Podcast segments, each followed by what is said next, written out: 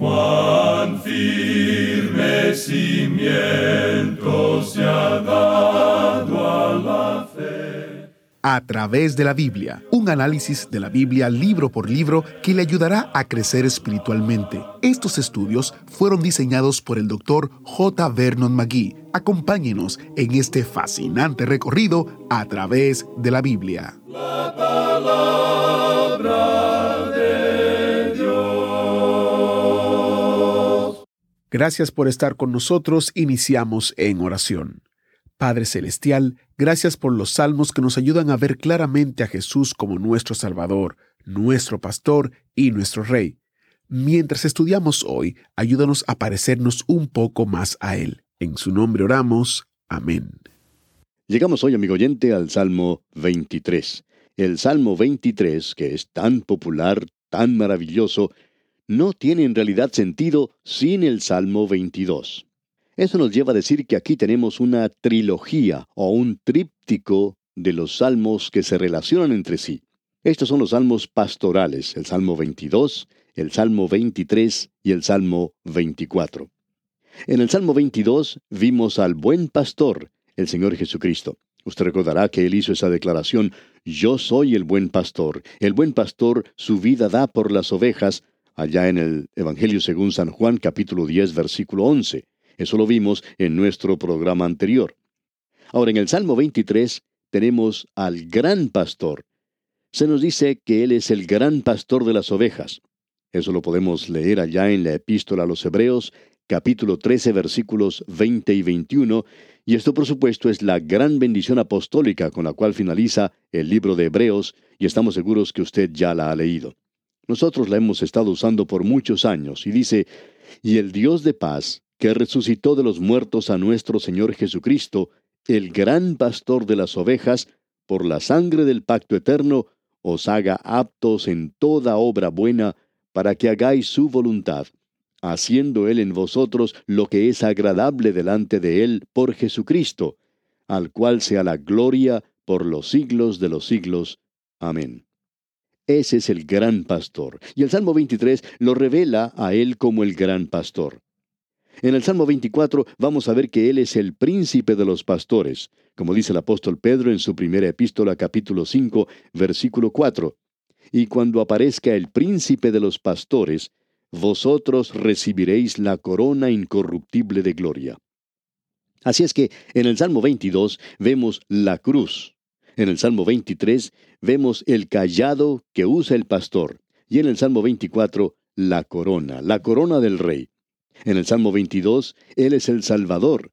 En el Salmo 23, Él es quien nos satisface.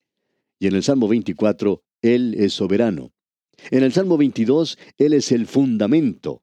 En el Salmo 23, Él es la manifestación. Y en el Salmo 24, Él es la esperanza. Ahora, en el Salmo 22, Él muere. En el Salmo 23, Él está viviendo. Y en el Salmo 24, Él está viniendo. El Salmo 22 nos habla del pasado, el Salmo 23 nos habla del presente, mientras que el Salmo 24 nos habla del futuro. En el Salmo 22, Él da su vida por las ovejas. En el Salmo 23, Él da su amor por las ovejas. Y en el Salmo 24, Él nos da vida cuando Él regrese. Por tanto, tenemos aquí ante nosotros un cuadro maravilloso formado por tres salmos. Pongamos entonces nuestro objetivo ahora en el Salmo 23. Es un salmo muy conocido. Es probablemente el pasaje más conocido de toda la palabra de Dios. No hay ninguna otra porción que haya sido escrita en ninguna otra época que haya circulado tanto como este pasaje. Los judíos ortodoxos y reformados conocen este salmo. Los cristianos, los hugonotes, Cromwell, Zurich y todas las denominaciones y todos los grupos cristianos están familiarizados con el Salmo 23. El mundo ha podido captar su belleza, y siempre se está escribiendo algo sobre lo que aquí se dice. Es un salmo bastante corto, bien sencillo. Tiene solamente seis versículos. Aparecen varios lemas o motivos que van junto con este salmo. Alguien ha dicho, no me interesa cuánto dice un hombre si lo dice en pocas palabras. Pues bien, Aquí en el Salmo 23 tenemos pocas palabras. Hay alguien más que dice, si las personas que no tienen nada que decir se callaran la boca, sería un mundo mejor. Eso es probablemente cierto. Había un hombre de negocios que tenía un lema en la pared de su oficina y que podía ser leído por cualquier persona que llegara a su despacho. Allí decía, si usted tiene algo importante que decir, dígalo en cinco minutos. Bueno, quizá demoraría usted 45 segundos en leer el Salmo 23. Es así de sencillo. No tiene un lenguaje eh, filosófico, tampoco tiene un lenguaje teológico, no es un documento legal ni científico, es sublimemente sencillo. Hay dos cosas que deberíamos conocer antes de estudiar este Salmo 23.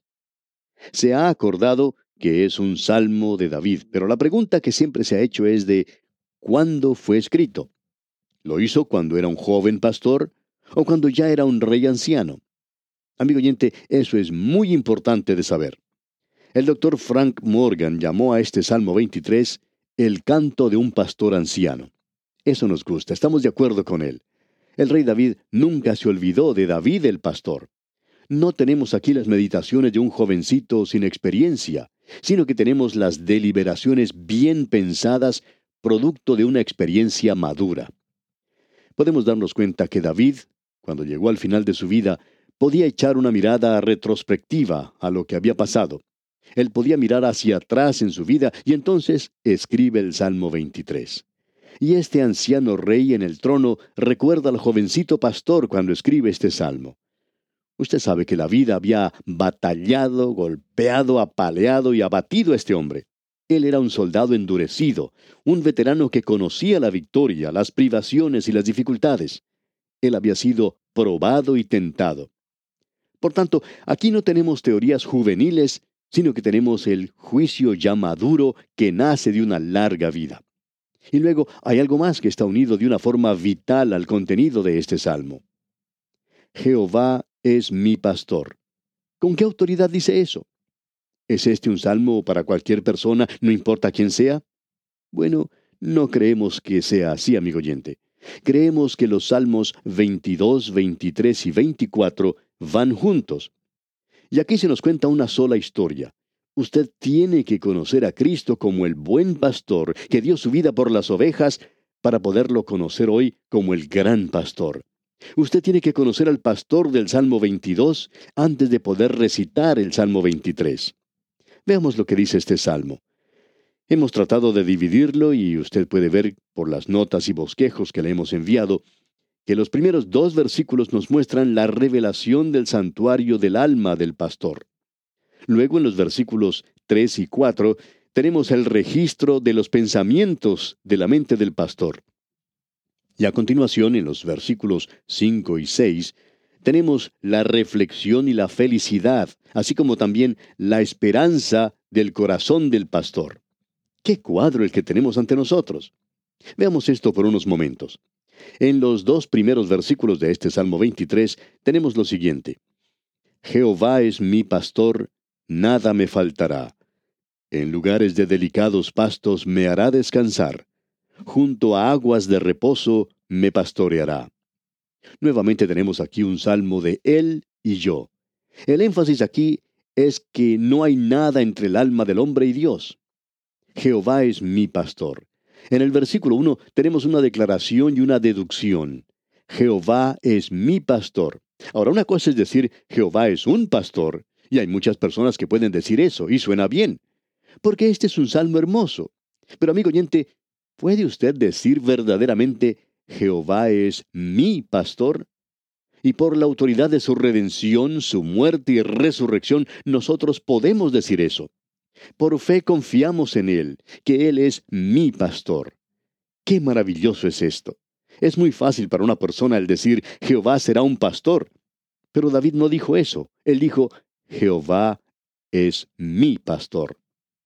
Usted recuerda que allá en el capítulo 10 del Evangelio según San Juan, versículos 26 y 27, se nos relata un incidente cuando los fariseos, esos líderes religiosos, se acercaron al Señor y lo atacaron verbalmente y Él les dijo, Vosotros no creéis porque no sois de mis ovejas, como os he dicho. Mis ovejas oyen mi voz y yo las conozco y me siguen y yo les doy vida eterna. Esa pues es otra forma. Él dijo eso, y porque dijo eso, yo puedo decir hoy, Jehová es mi pastor. No dice, nada me ha faltado, sino, nada me faltará. Así es que en este versículo tenemos, nada me faltará. ¿Y qué es lo que quiere decir eso? Bueno, eso quiere decir seguridad.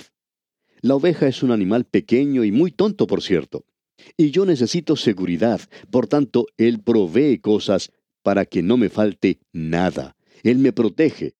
Si una oveja puede decir, nada me faltará, si una oveja puede decir, nunca pereceré, es porque tiene un pastor maravilloso. Un hombre que tenía varias ovejas invitó en cierta ocasión a cenar a su casa a un pastor que en sus mensajes utilizaba mucho las ilustraciones en cuanto a las ovejas. Y después de la cena salió al corral y le mostró las ovejas y le dijo, mire esas ovejas. Usted en sus mensajes da la impresión que eh, los corderitos son tan dulces y pequeñitos que son animalitos tan abandonados. Pero yo quiero decirle que esas ovejas son unos animales obstinados, tercos, claramente eh, cabeciduros. Es terrible la forma en que actúan y más aún son unos animales sucios, malolientes. A lo cual el pastor respondió, sí, ya lo sé, igual que la raza humana. Qué cuadro el que tenemos aquí en este Salmo 23, amigo oyente. Nosotros necesitamos la seguridad y necesitamos suficiencia.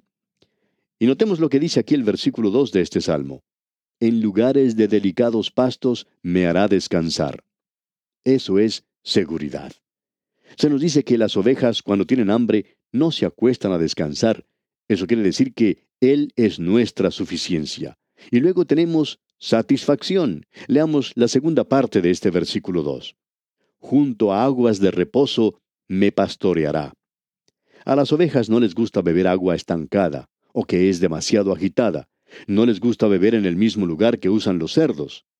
La familia humana necesita hoy descansar, no tanto de la actividad física o mental, sino que necesita un descanso del alma. Usted recuerda lo que David dice allá en el Salmo 55, versículo 6. ¿Quién me diese alas como de paloma? Él quería escapar de todo, pero eso no era de ninguna ayuda porque él ya se había dado cuenta de eso. Usted recuerda el consejo de sus amigos que le decían, ¿por qué no huyes? ¿Por qué no escapas al monte cual ave? Pero eso no resuelve sus problemas, amigo oyente. Y David se dio cuenta que es el descanso en el Señor que hay que esperar pacientemente en Él. El Señor Jesucristo dijo allá en el Evangelio según San Mateo capítulo 11, versículo 28, Venid a mí todos los que estáis trabajados y cargados, y yo os haré descansar. En los versículos 3 y 4 de este Salmo 23, tenemos un registro de lo que estaba en la mente de este pastor, es decir, los pensamientos de la mente del pastor.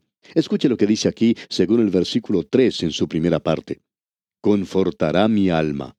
David sabía bien lo que eso significaba. Él había pecado, él era esa oveja perdida que se había apartado del redil. Y continuando con el versículo 3 en su segunda parte dice, Me guiará por sendas de justicia por amor de su nombre. Pero nosotros debemos seguirle. Usted ha notado que él dijo, mis ovejas oyen mi voz y yo las conozco y me siguen. De esa forma usted puede saber de quién son las ovejas. Usted se da cuenta que en aquellos días los pastores nunca empujaban a sus ovejas. Las ovejas seguían a los pastores. Eso ya no sucede en el presente en ese lugar. De vez en cuando uno puede ver a un pastor delante de sus ovejas, pero eso no es muy corriente ahora. Pero en aquel día él conocía a sus ovejas. Él había estado con ellas de día y de noche. Las ovejas le seguían entonces. Ahora en el versículo 4 leemos, Aunque ande en valle de sombra de muerte, no temeré mal alguno. Esto es valor y consuelo. La muerte es la prueba suprema de la vida. David no está diciendo aquí, espere hasta que llegue a su lecho de muerte. La familia humana en su totalidad está hoy bajo sombra de muerte. Es el cuadro de un hombre cuando nace, desde allí mismo comienza andando por un gran cañón, y en ese cañón está el valle de sombra de muerte. Y usted está constantemente en ese lugar. Se dice que uno debe cruzar una calle con mucha viveza, con mucha rapidez, porque solo quedan aquí en esta tierra los vivos y los muertos.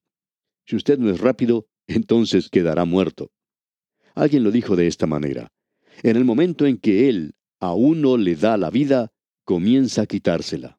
Así que todos estamos en ese valle de la muerte.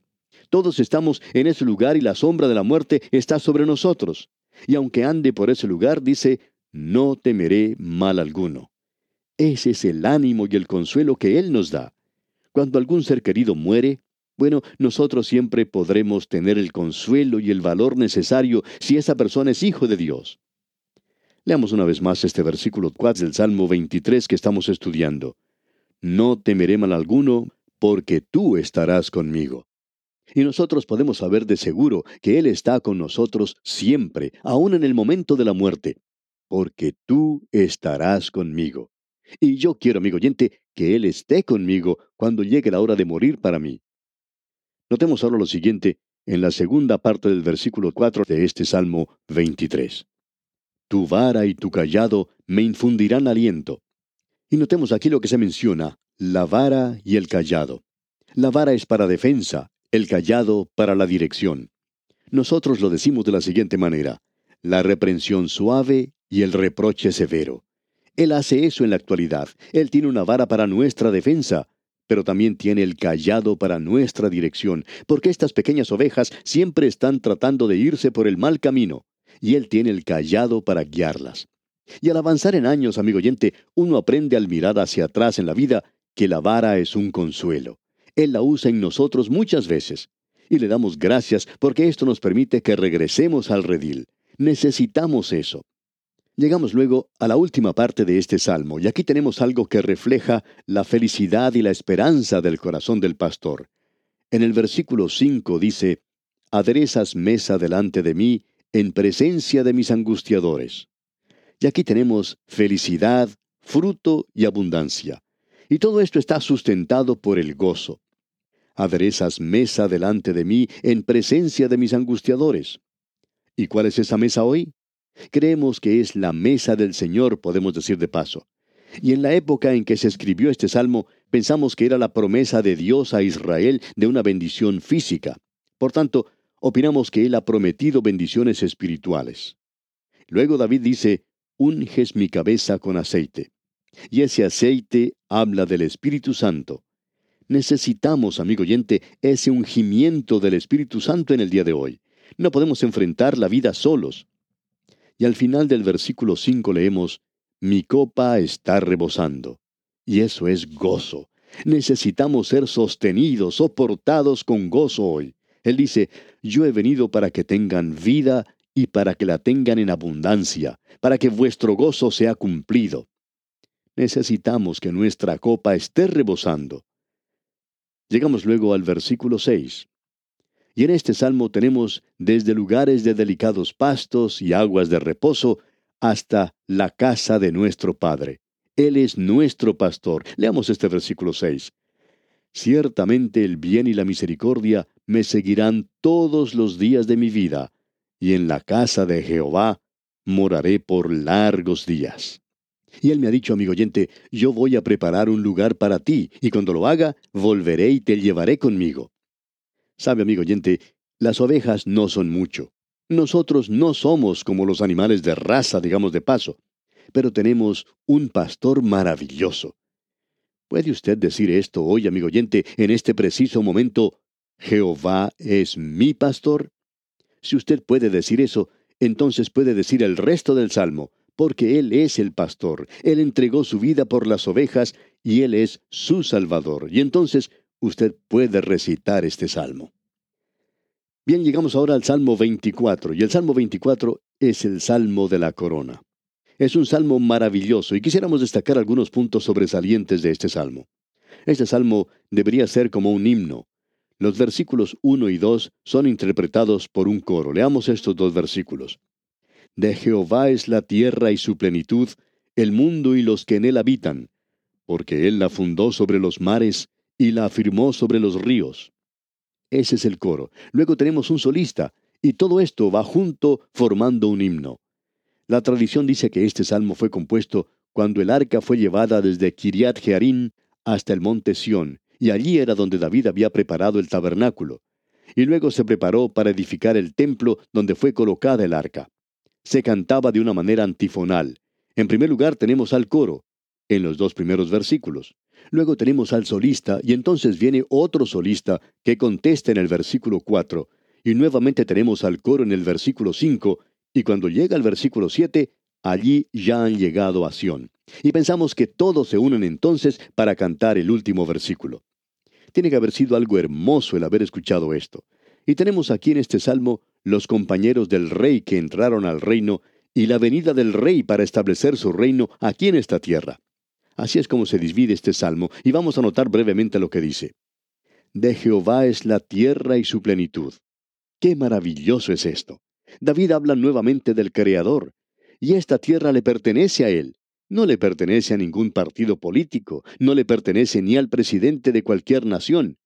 Hay tantas personas que quieren tratar a esta tierra, bueno, como si fuera propiedad de ellos, pero pertenece solamente a Dios. Él la fundó sobre los mares, allí la estableció. Y usted recordará que en el tercer día Él separó las aguas. Él hizo que las aguas se juntasen en un lugar y se descubrió lo seco, la tierra. Era la vida que salía de la muerte. Y en realidad esto nos habla de la resurrección. Luego en el versículo 3 tenemos este solo maravilloso. Leamos este versículo.